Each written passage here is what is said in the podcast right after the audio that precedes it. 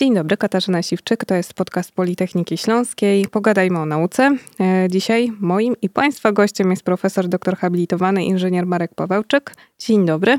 Dzień dobry pani redaktor, dzień dobry państwu. Prorektor do spraw nauki i rozwoju Politechniki Śląskiej. Panie rektorze, e, dzisiaj dość nietypowy temat, ale jest czas matur e, i chciałabym też e, porozmawiać o tych, którzy kształtują e, dzisiaj swoją przyszłość, bo od tego wyniku dużo zależy, więc warto porozmawiać o tym, jak można pokierować swoją ścieżką, żeby w przyszłości móc robić rzeczy wielkie, a naukowiec właśnie jest od tego. I my często słyszymy, że coś osiągnęli amerykańscy naukowcy, angielscy naukowcy. Rzadko mówi się o polskich i tu pytanie do pana, panie rektorze, czy pan się z tym zgadza, z takim kompleksem polskiego naukowca? Bo zdaje się, że pan o tych kompleksach myśleć nie musi, bo panu się udało wiele. Raczej się nie zgadzam, ze względu na to, że polscy naukowcy na różnym etapie rozwoju kariery osiągają naprawdę bardzo wiele, ale nie zawsze o tym się wystarczająco głośno mówi osoby, które w świecie uzyskują różnego rodzaju mm, nagrody, wyróżnienia, bardzo często za tym stoi niesamowita promocja.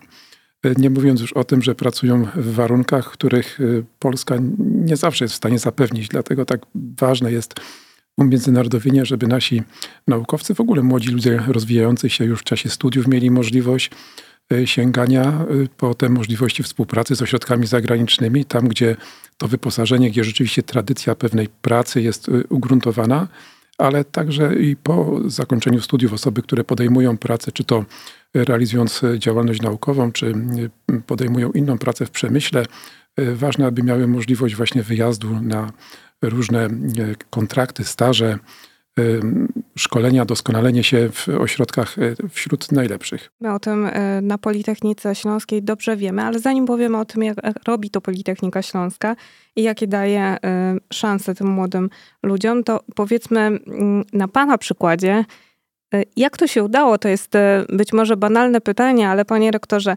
pan już na przykład dwukrotnie był prezydentem prestiżowej międzynarodowej organizacji, która skupia naukowców z dziedziny akustyki.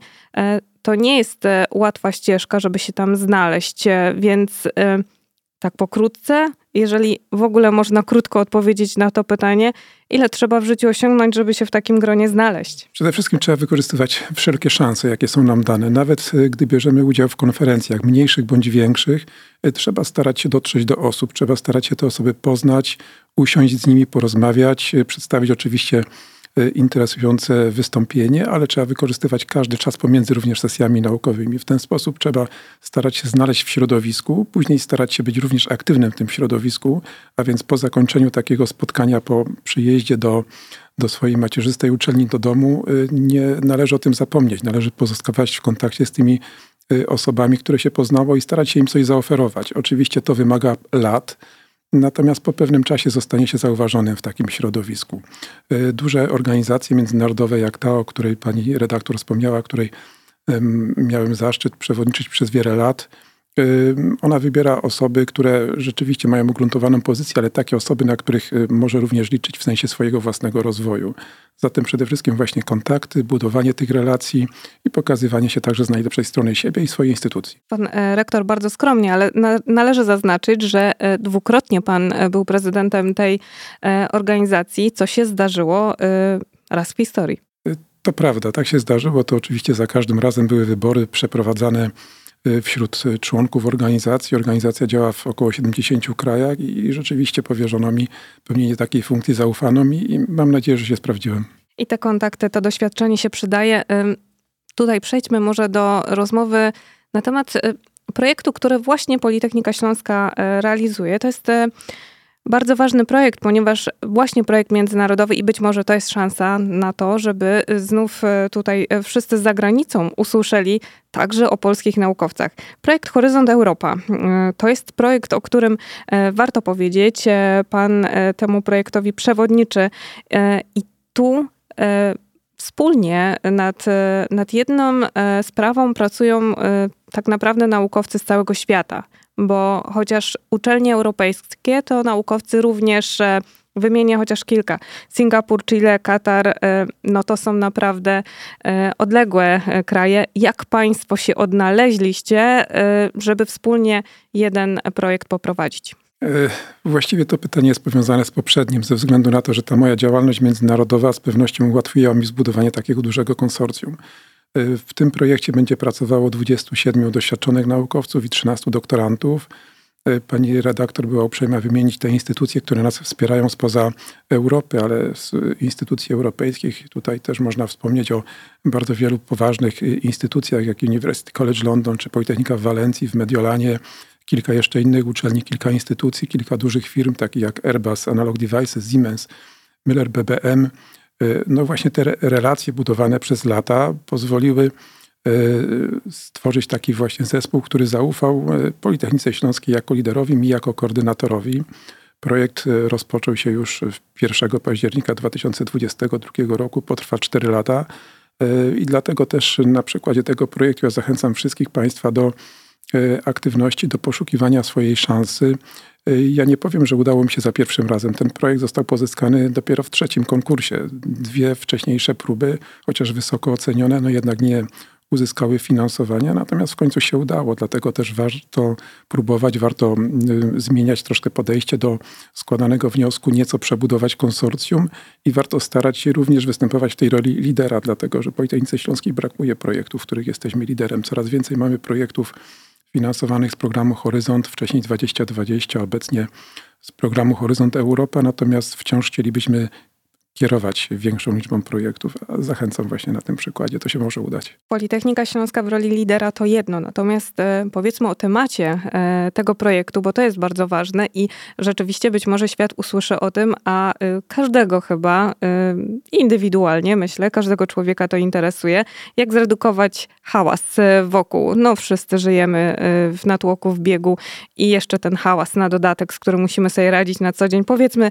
więcej na temat tych samych założeń projektu? Ja myślę, że rzeczywiście z hałasem y, wiele osób y, ma do czynienia w takiej bądź innej formie. Odczuwamy go y, spacerując chociażby po ulicy, ale także przebywając w domu, gdy urządzenia gospodarstwa domowego pracują. Naturalnie ten hałas jest najbardziej dokuczliwy w przemyśle. On powoduje zagrożenie dla organu słuchu, dla zdrowia, może stwarzać warunki niebezpieczne, możemy nie słyszeć różnych dźwięków, alarmów, ostrzeżeń.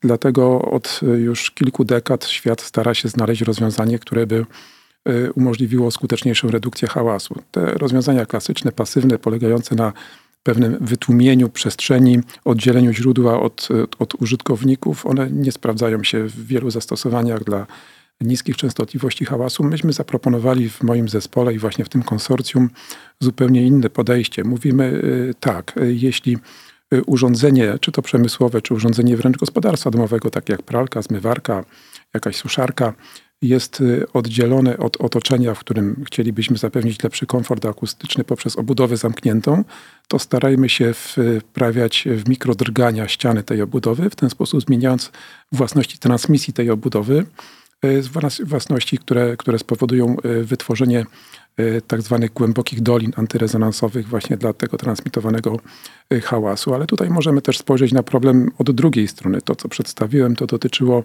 transmisji hałasu od źródła na zewnątrz, ale jest problem jeszcze dualny, który mówi o transmisji hałasu z zewnątrz do, do wnętrza i z takim przykładem mamy do czynienia na przykład w kabinach pojazdów czy, czy w kabinach samolotów, gdzie to głównie hałas właśnie z zewnątrz dociera do, do użytkowników. Oczywiście istnieją środki ochrony indywidualnej, jak e, słuchawki. E, znamy teraz takie różne rozwiązania oferowane przez wiodące firmy. Natomiast one niekoniecznie są komfortowe, nie zawsze chcielibyśmy z nich korzystać, poza tym też utrudniają zdolność komunikacji. I Państwo zamierzacie sprawdzić, jak można zredukować ewentualnie e, ten hałas. Natomiast e, naukowcy, skoro już wiemy, że są w różnych e, ośrodkach ulokowani w całej Europie i nawet poza nią, to w jaki sposób zamierzacie siły połączyć i, i zderzyć te wszystkie wyniki ze sobą? Konsorcjum zostało zbudowane na zasadzie komplementarności. Każda z, z osób, każdy z zespołów wnosi coś innego do tego projektu. E, koncepcja ogólna jest zaproponowana właśnie przez, przez mój zespół, przez Politechnikę Śląską.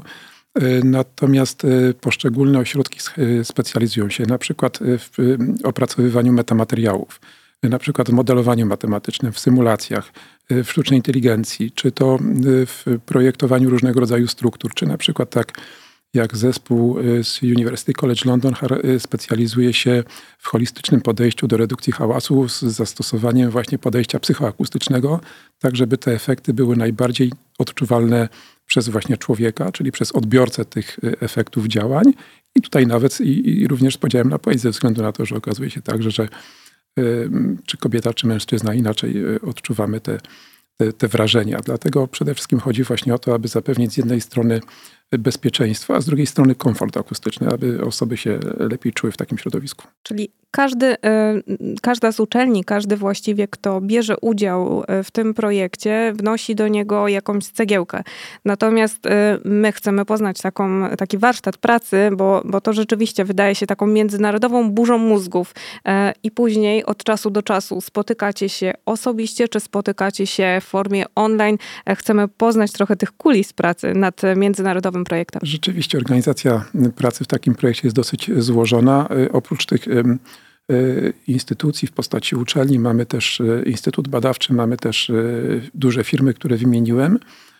Praca w projekcie zorganizowana jest właśnie w taki sposób, że my co kilka miesięcy, zwykle co około dwa miesiące, zamierzamy się spotykać w poszczególnych ośrodkach, tak aby z jednej strony inne osoby z innego ośrodku miały możliwość zapoznania się z infrastrukturą, z naukowcami z tamtego ośrodka, w którym się spotykamy, ale aby też na bieżąco y, rzeczywiście tworzyć i rozbudowywać własną sieć, żeby można było wymieniać się poglądami, żeby można było wspólnie pracować nad rozwiązaniami konstrukcyjnymi, ale także i wspólnie y, tworzyć, wspólnie publikować, y, wspólnie patentować. My w ramach tego projektu też zamierzamy szeroko wyjść do społeczeństwa. Chcielibyśmy przede wszystkim uświadomić znaczenie tych rozwiązań, chcielibyśmy zaproponować też e, pewne normy na poziomie europejskim, które dotychczas nie istnieją w, w tego typu rozwiązaniach. E, dlatego konstrukcja właśnie jest taka bardzo, bardzo wieloetapowa. Proszę Państwa, dzieje się na Politechnice Śląskiej, między innymi, tak? I to jest też dobry punkt wyjścia y, do rozmowy na temat tego, że my jesteśmy jednak jedną z dziesięciu uczelni, e, która ma wyjątkowy status tak naprawdę e, w Polsce. E, należymy do grona uczelni IDUB, czyli jesteśmy uczelnią badawczą. To jest duże wyróżnienie, to jest duży prestiż i pan też, e, panie rektorze, stał na czele mm, tego komitetu, który przygotowywał ten e, projekt. To też nie było e, łatwa ścieżka, żeby udowodnić, że tak, my, Politechnika, zasługujemy na to miano. To prawda.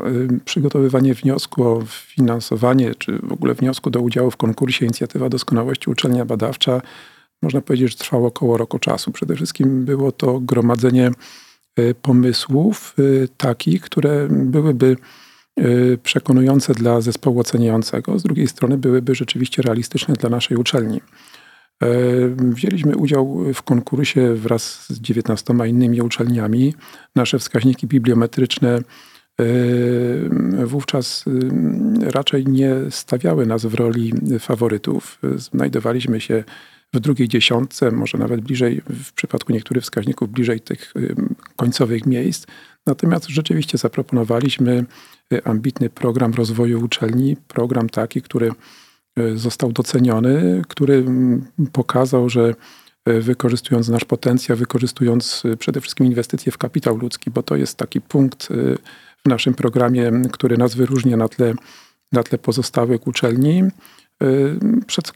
przekazaliśmy pewną myśl i ta myśl spotkała się ze zrozumieniem. Oczywiście y, po wniosku była jeszcze rozmowa z zespołem oceniającym, gdzie mm, byliśmy dopytywani o szczegóły. Y, I w trakcie projektu realizujemy 27 zadań. Myślę, że te zadania są bardzo dobrze widoczne w uczelni. E, olbrzymia liczba osób korzysta z programu Inicjatywa Doskonałości Uczelnia Badawcza. Ważne jest to, że jest to program rozpisany na wiele lat. E, w związku z tym nawet te osoby, które na początku nie mogły odnaleźć się w tym programie, które uważały, że ich osiągnięcia, ich dorobek jest wystarczająco duży, aby móc skorzystać z oferowanych im możliwości, e, widząc to, jak pracują inne osoby, modyfikując swój warsztat pracy, sięgając po, po nowe, ambitniejsze cele, po kolejnych latach dołączały do tego zespołu. Y, ja przypomnę, że każdego roku bardzo szczegółowo raportujemy wszystkie zadania, które realizowane są w ramach programu Inicjatywa Doskonałości Uczelnia Badawcza. Pokazujemy również wszystkie wskaźniki i te wskaźniki naprawdę są w moim przekonaniu imponujące. I, i mówię to z pewnym przekonaniem, ze względu na to, że tam, gdzie znajdowaliśmy się na 15, 17, 18, nawet 20 miejscu, teraz jesteśmy najczęściej w pierwszej dwójce, trójce bądź piątce. A to już są solidne argumenty do tego, żeby rzeczywiście tych kompleksów e, polskiego naukowca czy naukowca e, ze Śląska, z Politechniki Śląskiej absolutnie nie mieć. E, więc kolejna ważna rzecz. Jeżeli rozmawiamy o takich solidnych argumentach, pan wiele razy musiał się tym wykazywać może trochę zażartuję, bo e, jeżeli chodzi o Polską Akademię Nauk, to y, wybory wyglądają, tam zresztą rozmawialiśmy przed e, wejściem do studia na ten temat, trochę jak wybory papieża. Tutaj nie ma możliwości pomyłki. Tutaj musi być bardzo dobrze e, przekazana ta swoja wiedza na tacy, bo albo mnie wybiorą, albo nie. Panu się udało, panie rektorze. Tak, udało się rzeczywiście. Ten proces jest, jest bardzo skomplikowany. On jest wieloetapowy, pięcioetapowy w ostatnich wyborach. Na każdym z etapów można zostać oceniony na tyle nisko, czy też raczej nie być na tej pierwszej pozycji, która daje pewną szansę do, do sięgania po kolejne e, etapy, że, że on e, no, dla wielu osób e, stanowi pewną barierę, ale ja bym chciał mimo wszystko zachęcić y, naszych naukowców z Politechniki Śląskiej, żeby próbowali, ze względu na to, że jak widać y, na moim przykładzie, z pewnością daleko mi do najlepszych naukowców na Politechnice Śląskiej jest to możliwe. W związku z tym sięganie po tego typu cele także jest niezwykle ważne. Znalezienie się w gronie tak znakomitym jak Polska Akademia Nauk jest na pewno wyróżnieniem dla mnie osobiście.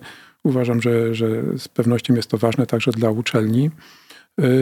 Polska Akademia Nauk to jest instytucja, która od lat jest rozpoznawana jako, jako wiodąca instytucja naukowa. Widać to chociażby na przykładzie grantów europejskich pozyskiwanych w Polsce.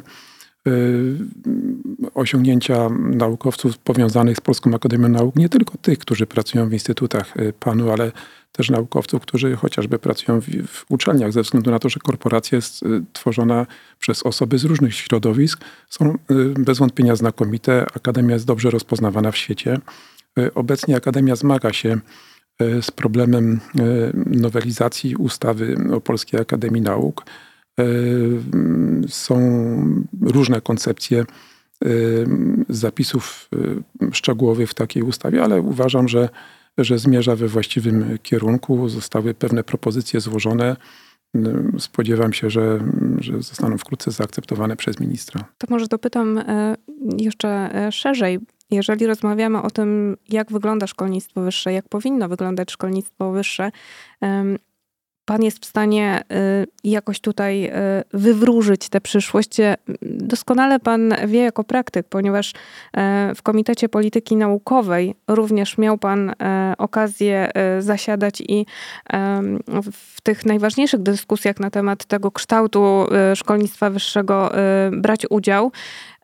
Więc powiedzmy sobie, czy na ten moment e, rzeczywiście to szkolnictwo wyższe jest e, do, dobrze dofinansowane, czy powinno e, już przechodzić jakieś reformy? Sporo się rozmawia teraz między innymi na temat tego, czy powinno się więcej stawiać na praktykę na przykład, czy coś powinno się jeszcze zmienić w szkolnictwie wyższym w najbliższym czasie? Szkolnictwo wyższe w Polsce z pewnością nie jest wystarczająco dofinansowane i myślę, że każdy sobie z tego zdaje sprawę. Y, miałem okazję pracować w Komitecie Polityki Naukowej, nawet, nawet pełnić funkcję przewodniczącego tego komitetu i wielokrotnie wyrażaliśmy y, to w sposób y, otwarty w pismach, które były kierowane do ministra edukacji i nauki. One są dostępne na stronie Ministerstwa Edukacji i Nauki, na podstronie Komitetu Polityki Naukowej. Zwracaliśmy uwagę na to, że inwestycja w szkolnictwo wyższe, inwestycja w naukę to jest najlepsza inwestycja jaką może y, ponieść państwo. Y, tutaj chciałbym też zwrócić uwagę na nasze osiągnięcia, te mierzalne, te rozpoznawane w świecie, o których się mówi, ale niektóre osoby twierdzą, że one są wciąż niewielkie w stosunku do osiągnięć innych krajów. Gdybyśmy porównali to z nakładami na naukę, jakie są w naszym kraju, właśnie z tymi krajami, do których się niektóre osoby odnoszą, to byśmy przekonali się, że rzeczywiście te osiągnięcia są niewspółmiernie wyższe niż w wielu innych przypadkach i widać, że, że jest potencjał, by były jeszcze wyższe. Ważne jest, żebyśmy starali się zatrzymać młodych, ambitnych ludzi również w Polsce, abyśmy stworzyli dla nich szansę rozwoju. To modernizacja podejścia do nauki, to nowoczesne programy kształcenia, to nieco inne spojrzenie niż to tradycyjne, które było popularne przed wieloma laty, tak jak moje pokolenie E, kształciło się. Teraz te czasy się już zmieniły. Teraz e, studentom trzeba zaoferować bardziej praktyczne spojrzenie, trzeba bezpośrednio powiązać te nauczane treści e, z celem, z obiektem, z przedmiotem, z problemem. Oczywiście, jeśli chodzi o badania naukowe, które również są powiązane ze szkolnictwem wyższym, ze względu na to, że no jednak dominująca grupa osób prowadzących badania naukowe w Polsce jest zatrudniona w szkołach wyższych, to dofinansowanie jest y, absolutnie na poziomie niewystarczającym. Oczywiście można to, co mamy, wykorzystywać y, lepiej, sprawniej. Y, możemy sięgać po środki europejskie, no, niemniej jednak musimy mieć również stabilność zatrudnienia i tą gwarancję, że, że osoby na, równym, na różnym szczeblu rozwoju kariery będą miały perspektywę właśnie podejmowania pewnego ryzyka badawczego.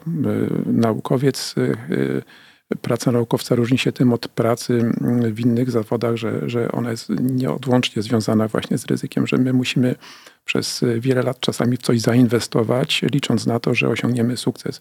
My będziemy wkrótce e, gościć noblistę na Politechnice Śląskiej. Myślę, że na jego przykładzie będziemy mogli pokazać to. On to pokaże, e, jak wiele lat, w jego przypadku aż 30 lat trzeba było poświęcić, próbując, próbując, E, mimo że środowisko nie ufało, uważało, że, że to niewłaściwa droga, ale mimo wszystko próbując i, i osiągając sukces. No właśnie, doktor honoris causa, który za chwilę e, pojawi się na naszej e, uczelni, profesor Brian Kobilka, to jest przykład, który ma zachęcić też młodych ludzi, żeby jednak zostawali na uczelni na dłużej, nie tylko na te pięć lat, tylko zechcieli tak naprawdę wejść na tą ścieżkę kariery naukowej. Mm, to jest wyjątkowa postać i bardzo się cieszę, że udało się e, pana profesora Briana Kobilkę zaprosić e, na Politechnikę Śląską. Co więcej, zaprosić nie na jeden czy na dwa dni, lecz e, prawie na tydzień.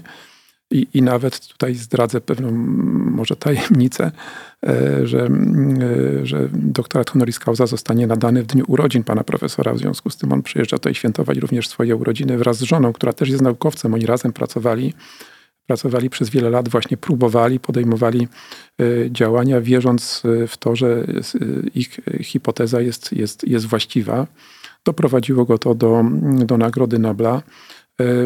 Ja wysłuchałem wielu jego wystąpień, miałem okazję go poznać i, i z tych wystąpień odczytałem, że, że on właśnie może nam wskazać pewną drogę, drogę naukowca, począwszy właśnie od tego wstępnego, pierwszego szczebla rozwoju kariery naukowej, aż do zaawansowanego doświadczonego naukowca. Pan profesor, oprócz tego, że otrzymał Nagrodę Nobla, jest y, autorem kilkudziesięciu publikacji w głównych wydaniach Nature i Science. Myślę, że o tym będziemy szczegółowo mówić na wielu spotkaniach, które z panem profesorem będą miały miejsce. Nie tylko właśnie sama ceremonia, ale też y, takie otwarte spotkanie y, ze wspólnotą uczelni, z pracownikami, doktorantami, studentami chcemy zaoferować, na, których właśnie, na którym właśnie będziemy mogli z panem profesorem porozmawiać o tym, jak wygląda właśnie praca naukowca, jak e, e, pracuje się w e, takich znakomitych uczelniach, w których on przebywał, jak tworzy się zespoły, jak wygląda praca w laboratorium, jak wyglądają te mm, chwile sukcesu i czasami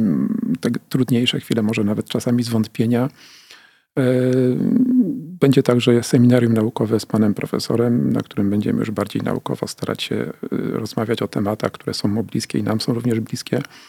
Zachęcam do udziału w tych wszystkich wydarzeniach. Kolejny argument e, dla młodych, e, zwłaszcza dla naszych kandydatów na studia, że warto się przyglądać temu, co dzieje się na Politechnice Śląskiej. A skoro już rozmawiamy o tym, co za chwilę, czyli zaczęliśmy od tego, że maturzyści będą się za chwilę rozglądali za uczelniami, na które wstąpią od października, e, to warto powiedzieć o e, wszelkich możliwościach, jakie na nich czekają.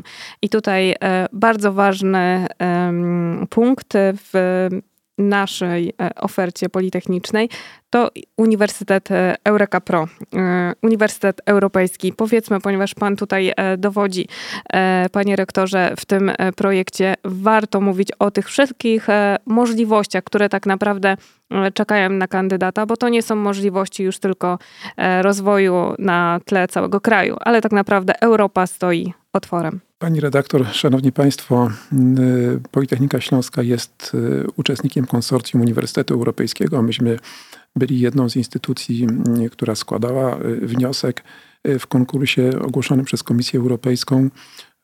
Udało nam się pozyskać właśnie to finansowanie najpierw dla siedmiu uczelni, następnie rozszerzyliśmy to konsorcjum do dziewięciu uczelni i rzeczywiście wraz z nimi staramy się stworzyć nową jakość w szkolnictwie wyższym, ale i także w nauce.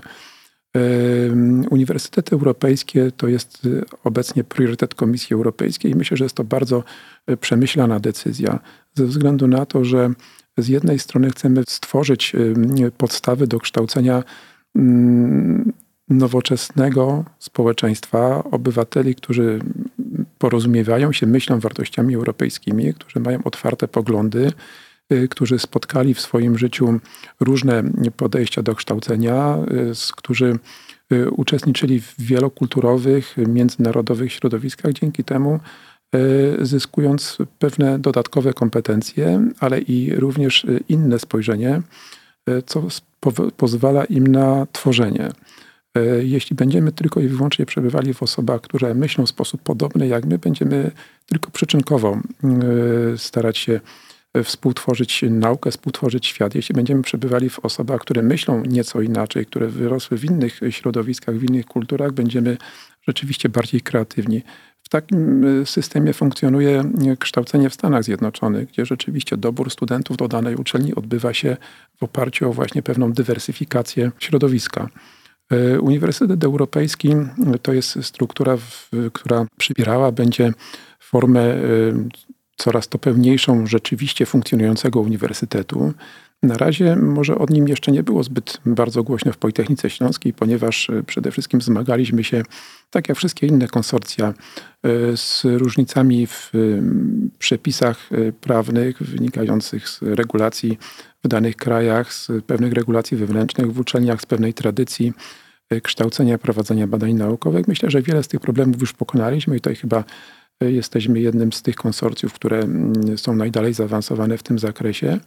A teraz coraz więcej będziemy o tym mówić na Politechnice Śląskiej. Dlatego odbywa się obecnie szereg spotkań na różnych wydziałach. Staramy się przekazać tą myśl i staramy się włączyć do idei Uniwersytetu Europejskiego studentów, doktorantów i naukowców. Odbywa się coraz to więcej wykładów, szkoleń, szkół letnich ale już uruchomiliśmy jedną specjalność we współpracy w ramach Uniwersytetu Europejskiego. Teraz być może dwa kolejne kierunki bądź specjalności również zostaną uruchomione.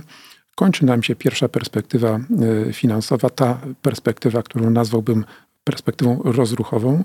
I teraz za kilka miesięcy przejdziemy już do kolejnej wieloletniej perspektywy, w, ramach której e, zgodnie z życzeniem Komisji Europejskiej powinno być zaangażowane e, aż co najmniej 50% studentów i 50% nauczycieli akademickich, więc bardzo, bardzo duże przedsięwzięcie. A na tym y, zaangażowaniu tak naprawdę y, co będzie się budowało? Czy chodzi tylko o możliwość wyjechania na jakiś e, krótki staż, czy to studentów, czy doktorantów, czy pracowników, czy e, tak naprawdę stoi za tym coś więcej? Zdecydowanie więcej. Będziemy starali się wdrażać te najlepsze praktyki, które zostały wypracowane przez lata w innych uczelniach i te, które wypracujemy w drodze pewnego kompromisu. A jak wiemy, kompromis e, jest zwykle twórczy. On buduje, poszukuje tych rozwiązań najlepszych.